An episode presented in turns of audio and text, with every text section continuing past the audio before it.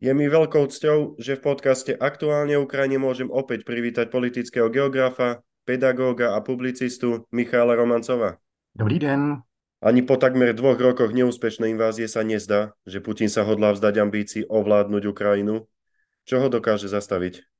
To bych také rád věděl. Eh, já si myslím, že Putin se eh, téhleté deklarované ambice eh, vzdát nemůže, protože na rozdíl od třeba plánů na plynofikaci ruských domácností, na rozdíl od plánů na vybudování dálnice, po které by bylo možné projet celým obrovským ruským územím, tak tohle je něco, co vidí a co zajímá, pokud ne celý svět, tak rozhodně eh, Evropu, Spojené státy. A co je možná pro Putina ještě důležitější, co vidí eh, Čína a Indie, to znamená dvě obrovitánské azijské mocnosti, které s Ruskem historicky mají zajímavým způsobem nastavený vztah a které podle mého názoru s obrovským zájmem eh, sledují eh, vlastně pokles eh, ruské moci.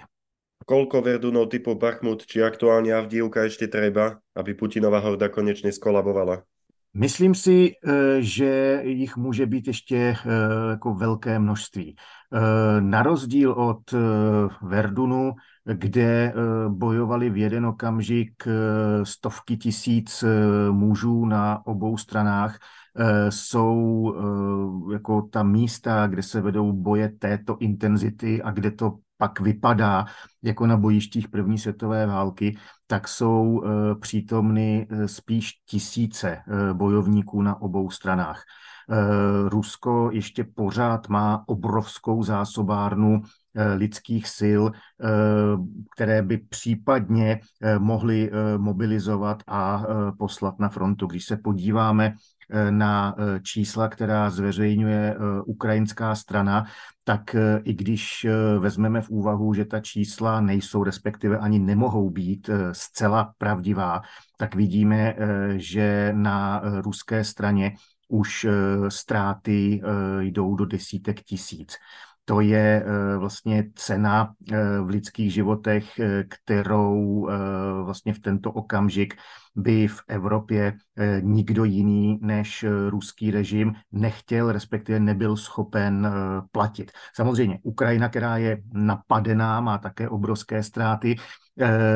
Ty jejich ztráty jsou naštěstí menší, ale rovněž obrovské, ale Ukrajina nemá jinou možnost.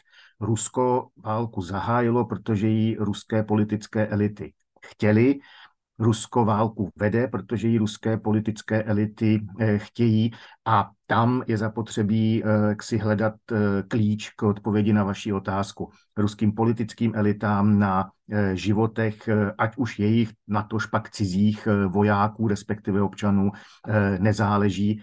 A v tomto ohledu se obávám, že jak si ta schopnost mobilizovat stále nové a nové lidské zdroje na ruské straně zatím ani náhodou se neblíží nějakému okamžiku potenciálního vyčerpání.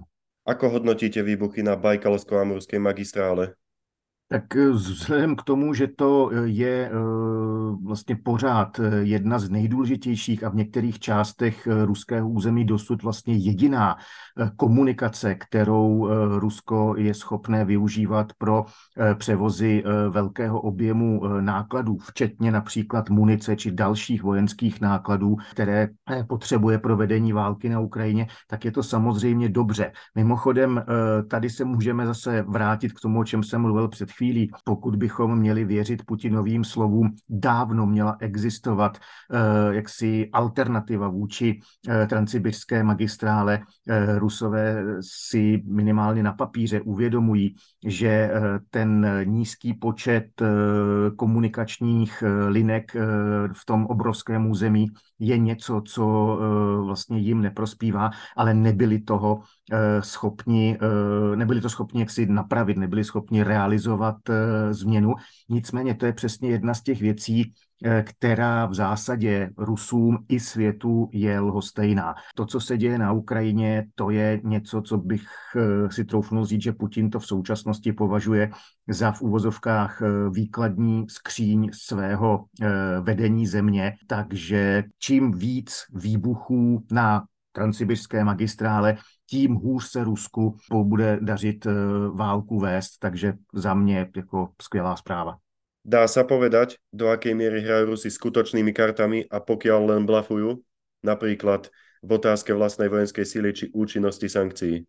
Ruská armáda určitě není tak silná, jaký e, Rusové e, prezentovali, což je dobrá zpráva. A ruská armáda určitě není tak slabá, ale co je jako možná ještě důležitější, není tak nekompetentní, tam se to teda týká jak jednotlivých vojáků, tak jejich velitelů, jak to vypadalo uh, vlastně uh, bezprostředně po uh, ruské invazi na Ukrajinu, kdy se zhroutil ten ofenzivní postup eh, na Kijev, případně, eh, případně při ruském ústupu od eh, Charkova. Jako je naprosto jednoznačné, že v tom jako nesmírně nebezpečném, vlastně bychom mohli říci surově darwinistickém prostředí vedení války na Ukrajině se i ruští vojáci a velitelé prostě učí a v tomto ohledu tak jak eh, podle mého názoru se zcela správně hovoří o tom, že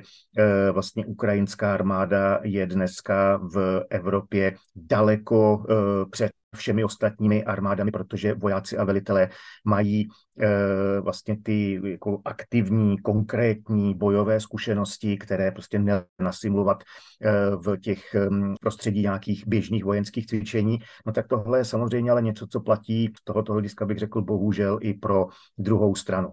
Pokud jde o sankce, tak eh, opětně eh, ruská ekonomika rozhodně není v tak eh, výtečném stavu, jak Putin a ministerský předseda Mišustín a ekonomičtí ministři ruské vlády tvrdí, ale v žádném případě ruská ekonomika není na hraně kolapsu.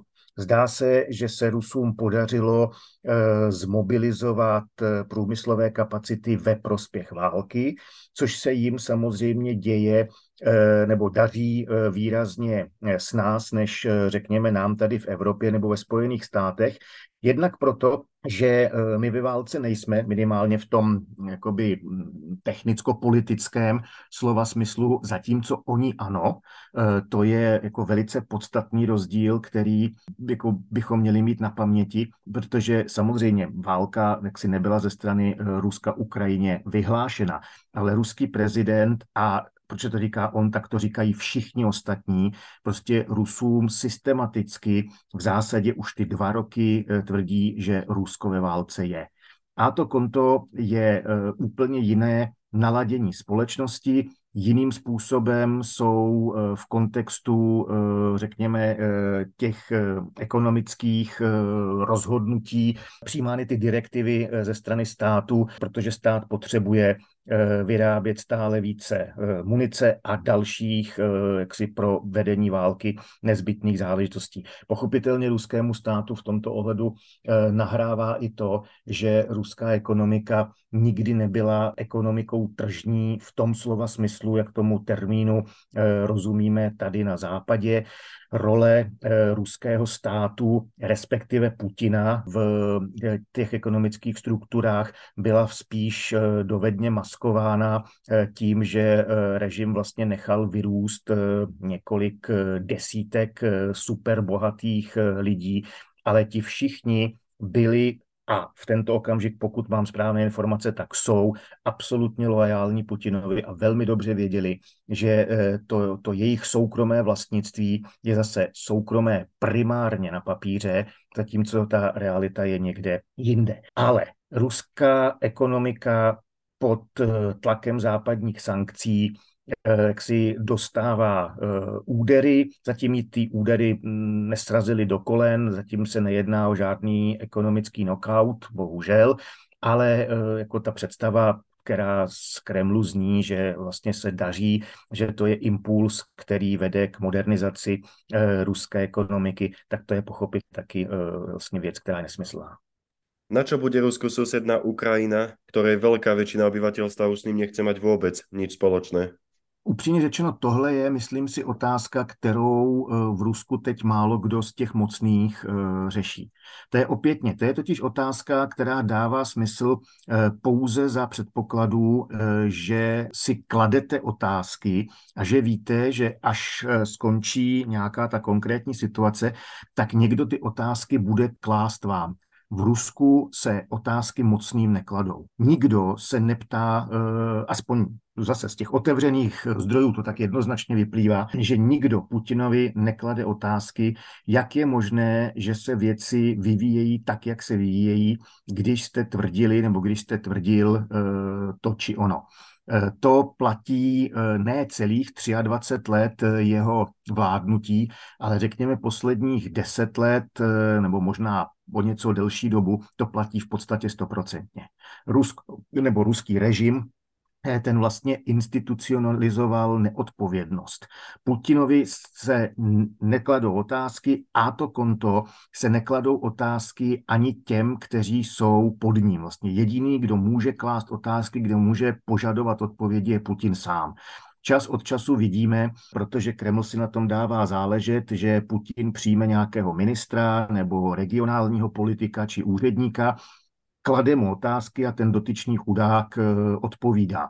Eh, někdy je pochválen, někdy je pokárán, někdy dokonce vlastně Putin ho přiměje k tomu, aby rezignoval na svou pozici, ale směrem k Putinovi žádné otázky kladeny nejsou.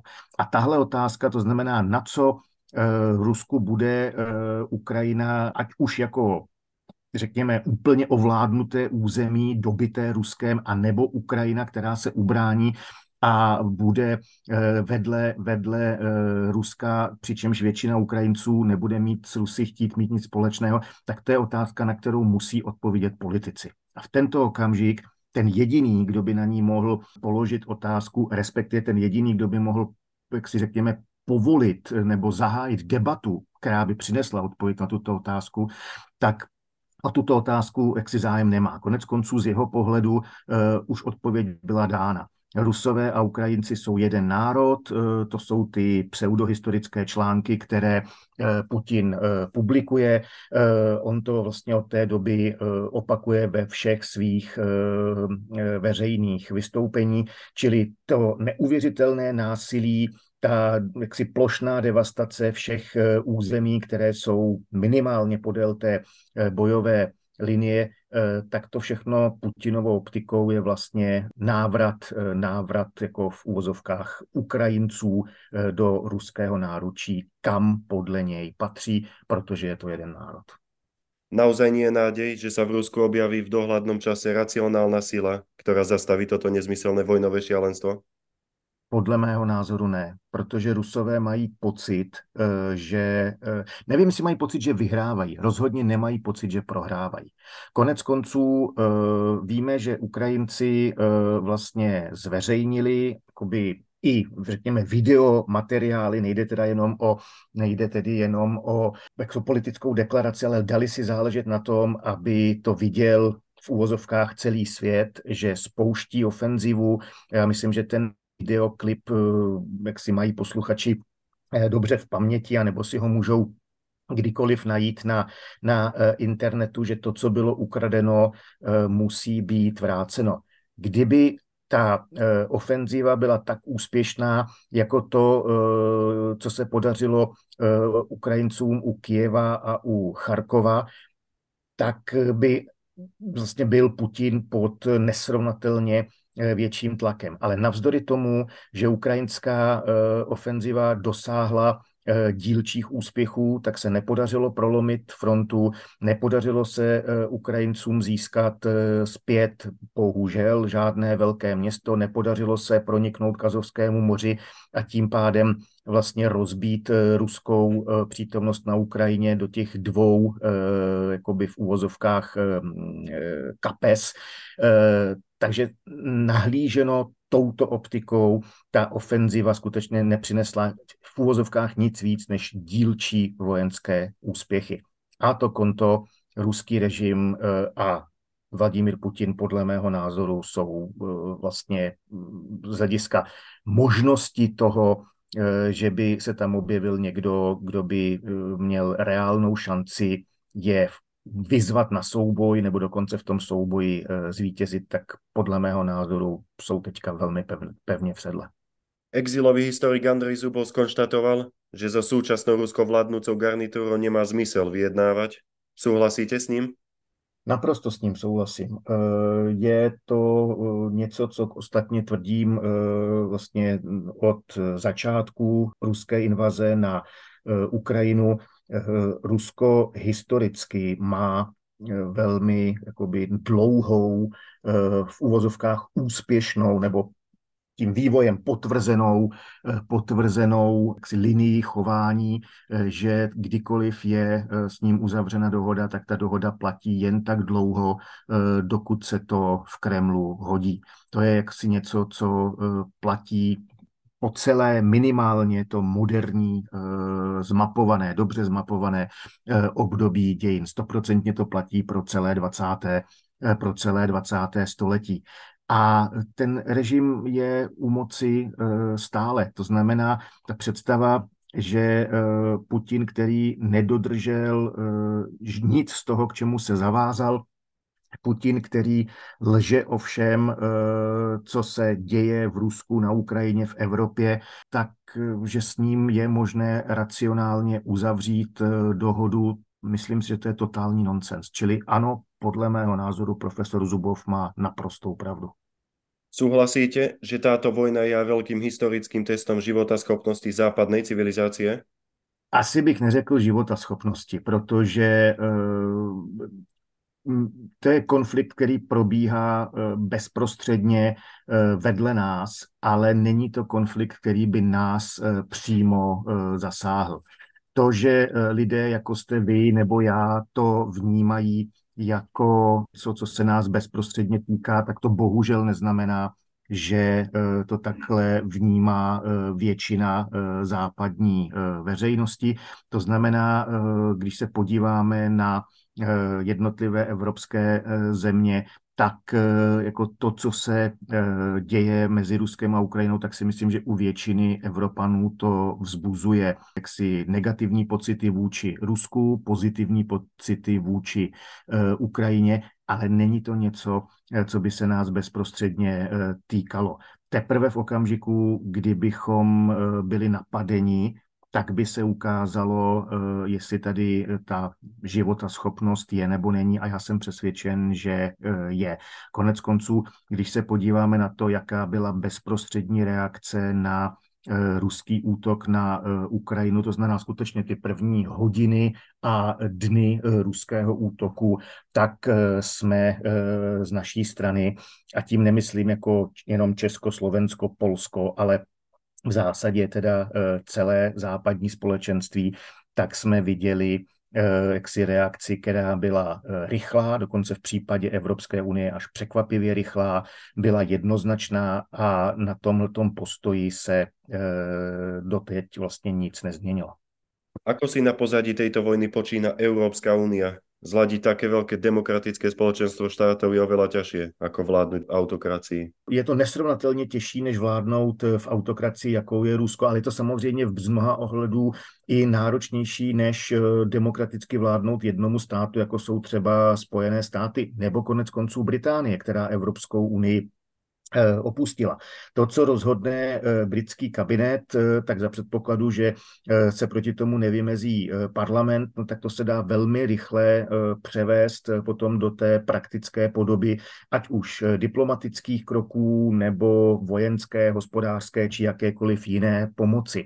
Eh, všichni víme, jaká je povaha eh, Evropské unie, že to konsenzuální eh, vlastně rozhodování o řadě záležitostí, respektive i tam, kde je to rozhodování víceméně odvislé od nějaké té většiny, ale nemusí tam být vlastně souhlas všech, tak pořád Evropská komise musí velice dbát na to, aby za prvé všichni byli informováni, aby každý hlas byl slyšen v diskusi, na jímž základě potom je nějaké to konečné rozhodnutí přijaté. Takže jak si za mě si Evropská unie jako celek vede vlastně velmi dobře, protože nemůže jednat stejně akceschopně jako ať už Rusko nebo právě třeba Spojené státy nebo Británie. Co je podle mého názoru problém, že vidíme, že eh, jaksi v případě Evropské unie eh, platí to, co platí už desítky let, ale v jiných oblastech, které hm, zase třeba lidé jako vy nebo já jsme ne, třeba nevnímali tak naléhavě. Eh, tady byly dány přísliby, byly dány závazky, že dodáme Ukrajině milion dělostřeleckých granátů a ukazuje se, že budeme schopni dodat eh, třetinu nebo možná o něco víc než eh, třetinu, ale rozhodně to nevypadá v tento okamžik, že by to mohla být polovina, tři čtvrtiny a nebo dokonce všechno.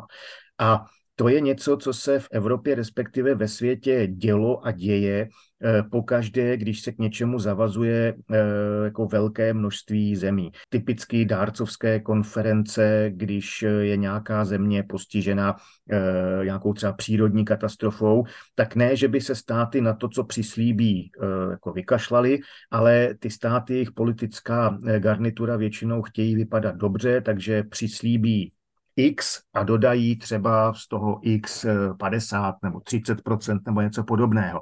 Pravděpodobně se něco podobného stalo i tady, ale podle mého názoru se ta současná situace je e, daleko náročnější a naléhavější. E, nicméně prostě to je asi na druhou stranu prostě politická realita, ve které, ve které žijeme. Oplatí sa vôbec komentovať výrok Lavrova, že v Európskej unii nie je žiadna demokracia a sloboda prejavu? Eh, to samozřejmě smysl nemá. Eh, co je jenom zase důležité si uvědomit, tohle jsou keci, které bohužel eh, slyšíme i od nás. Eh, to znamená Lavrovova slova eh, samozřejmě u eh, nikoho v tento okamžik relevantního nerezonují jako v tom pozitivním slova smyslu, ale bohužel se najdou ti, kteří jakoby smýšlejí o tom dění tady u nás úplně, úplně stejně.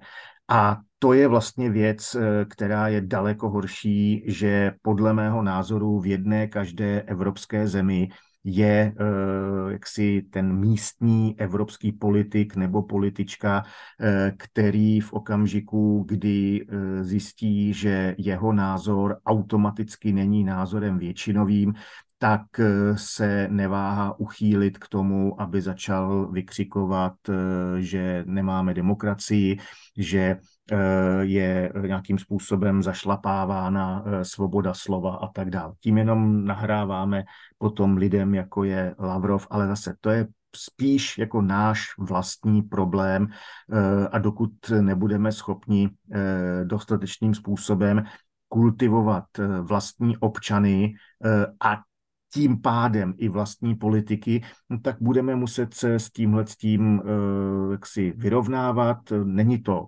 příjemná záležitost to slyšet, ale na druhou stranu eh, tohle jsou jenom slova a bez ohledu na to, kolikrát je eh, Lavrov, Putin nebo kdokoliv další, eh, jak si vysloví, tak to nic nemění na skutečnosti, že v tento okamžik ten veřejný prostor v zemích Evropské unie byť samozřejmě třeba jak si v Maďarsku to opozice má mimořádně těžké, ale tak je eh, otevřený, pluralitní, demokratický, eh, což pro Rusko v žádném případě neplatí.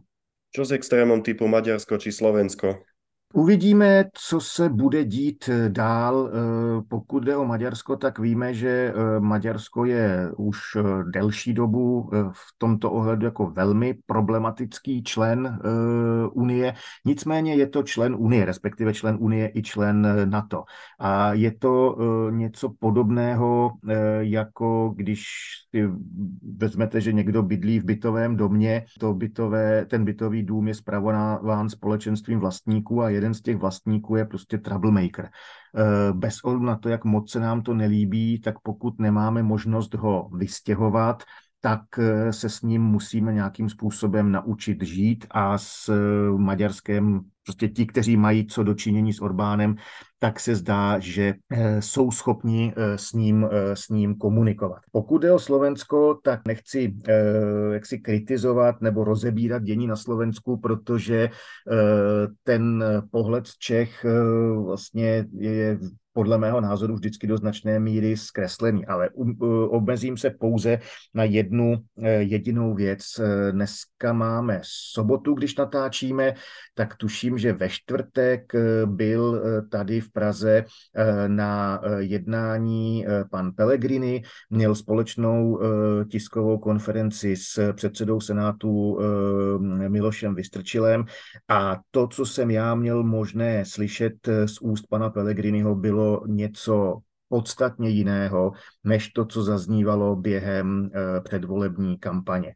Eh, zatím to vypadá, že slovenská politická elita říkala něco jiného během kampaně, říká teď něco jiného Slovákům a něco jiného říkají v zahraničí a tím spíš si myslím, že něco jiného potom říkají třeba slovenští diplomaté svým uh, kolegům v evropských nebo, nebo o aliančních strukturách eh, v Bruselu. Eh, já nechci eh, říct, že to je mnoho povyku pro nic. Ta situace rozhodně není taková, že bychom nad ní mohli mávnout rukou, ale v tento okamžik se nezdá, že by Slovensko mělo potřebu, nebo slovenská politická elita, která je momentálně u moci, takhle bych to měl říct, že by měli potřebu skutečně začít eh, systematicky destruovat evropskou pozici vůči eh, rusko-ukrajinskému konfliktu. Jak se bude situace vyvíjet dál, počítejme s tím horizontem čtyř let, že bude tato vláda u moci, tak to samozřejmě v tento okamžik neumím predikovat. Ako si vysvetľujete blokovanie ukrajinskej hranice polskými a slovenskými kamionistami? Má i v tom svoj chápadla Kreml? Takhle zase. Já si neumím představit, že by tohle byla akce, kterou by uh, Kreml byl schopen uh, jakoby tajně za zády uh, polských, slovenských, případně jakýchkoliv jiných orgánů a bezpečnostních služeb zorganizovat a pečlivě připravit. No, myslím si, že ta prostě takové kapacity nemají. Protože kdyby ty kapacity takovéhle měli, tak by se jim pravděpodobně eh, podařil i vlastní útok na eh, Ukrajinu, což pro ně samozřejmě byla nesrovnatelně větší eh, priorita než tohleto. Ale Určitě se jim ta situace, kterou teď máme možnost vidět, hodí. To zase jako nebuďme naivní. Lhostejno kde, lhostejno jaký problém ve vztazích mezi Evropskou unii jakožto celkem nebo jednou z členských zemích a Ukrajinou se objeví, tím lépe pro Kreml. A myslím si, že to, co vidíme, je primárně Eh, selhání eh, politických elit v té které zemi, které vlastně nebyly schopny eh, komunikovat směrem ke své veřejnosti vlastně srozumitelně tu jako situaci, ke které, ke které jak si dochází nebo došlo, že nebyli schopni vlastně utlumit obavy v tomto případě tedy dejme tomu eh, řidičů eh, kamionů eh, nebo přepravců z toho, jak prostě válka na Ukrajině dopadá na jejich životy, respektive jak dopadá na nás. A tady se mimochodem vracím k tomu, o čem jsme se bavili na začátku, tak ti všichni jak si vidí, že mezi Ruskem a Ukrajinou je válka. Myslím si, že pořád platí, že většina Evropanů jaksi drží palce Ukrajině, ale ono to začíná dopadat na životy určitých skupin obyvatel, ale my právě nejsme ve válce. My jsme jako v úvozovkách vedle. Eh, proto se neustále eh, z mediálního prostoru, díky tomu, že to akcentuje část našich politických elit, line eh, ten tón, jsme unavení. Už ani korunu nebo pan Okamura říkal, že ani halíř uh, Ukrajině, on i Babiš neustále povídají, co si o tom, že všechny peníze mají dostat ti takzvaní naši, naši lidé. Tohle je něco, co se v Rusku uh, neděje. Uh, v Rusku by uh, žádný vlastně takovýmhle způsobem mířený protest neměl šanci na úspěch, respektive pokud by se k tomu ti lidé odhodlali, tak by se velmi rychle střetli s bezpečnostními orgány. A tam nejde jenom o to, že Rusko není demokratický stát. Tam jde prostě o to, že ruská společnost ví, že je ve válce. Zatímco my žijeme v Evropě, chceme, aby naše životy fungovaly tak, jak jsme si za těch posledních 20-30 let eh, zvykli. A někteří z nás vnímají, že vedle nás je válka a ta válka je pro nás mimořádně důležitá, ale většina z nás jenom vidí, že vedle nás je válka a mají pocit, že už je ta válka nebaví. Fíni a ich legendárny boj v zimnej vojne sú inšpiráciou, že sa dá odolať veľkému ruskému agresorovi. Súhlasíte? Naprosto s tím souhlasím. Eh, my jsme teď že jo, na přelomu eh, listopadu a prosince, což je přesně eh, to období, kdy eh, tehdejší sovětský svaz na eh, Finsko zaútočil. Taky byla představa, že ta válka bude velmi krátká, svižná. Eh, nepochybně byla představa, že vlastně Stalin dostane vítězství ke svým narozeninám a zaplať pámbu se to nestalo. Ale opětně zapotřebí si uvědomit, že Finsko a Finové prostě zaplatili za svou úspěšnou obranu neuvěřitelnou neuvěřitelnou cenu, navzdory tomu, že byli schopni eh, jak si toho nepřítele eh, strašně dlouhou dobu omezovat, vyčerpávat, způsobili mu nesrovnatelně eh, vyšší ztráty, než by kohokoliv napadlo, tak vlastně z hlediska stability stalinského režimu se nestalo vůbec nic. Sovětští občané tehdejší byli informováni o tom, že válka vlastně byla vyprovokována, Rusku byla válka, nebo Sovětskému svazu tehdy kdy, pardon, byla válka vnucena, že hrozilo bezprostřední nebezpečí, eh, o tom, jak obrovské mají ztráty se vlastně e, běžní e, lidé tehdy nedozvěděli buď to vůbec nic, a nebylo jedno. Tohle je opětně něco, co bohužel pro eh, dnešní moderní ruskou společnost platí. A vlastně to ukazuje, jak strašně málo se eh, Rusko od, řekněme, těch 30. let eh, minulého století posunulo ku předu. Čím to je, že jsme v úlohe divákov viac unavení jako Ukrajinci, ktorí denne bojují o prežitie? Protože já si myslím, že to je primárně dáno tím, že když skutečně bojujete o přežití, když, eh, i když nejste na vojně, eh, teda na vojně, myslím, eh, i když nejste na té přímé bitevní linii, ale do měst nebo vesnic, kde bydlíte, dopadají rakety, když zjistíte, že vašim příbuzným nebo známým kamarádům zabili nebo zranili někoho z jejich rodiny, tak to prostě vnímáte úplně jinak, než když to v uvozovkách jenom uh, sledujete. Mimochodem, já nepochybuji o tom, že i Ukrajinci jsou unavení, jako po dvou letech války, kdo by uh, unavený nebyl že jsou unavení uh, ukrajinští vojáci, že jsou unavení uh, ukrajinští politici. Uh, myslím si, že uh, prezident Zelenský musí být mimořádně uh, vyčerpán, protože to, v čem uh, on jakožto hlava státu žije. Byl by zázrak, kdyby se to třeba nepodepsalo na jeho zdraví a tak dále a tak podobně. Jenže oni bojují o přežití. Pro ně to platí pro nás to uh, neplatí.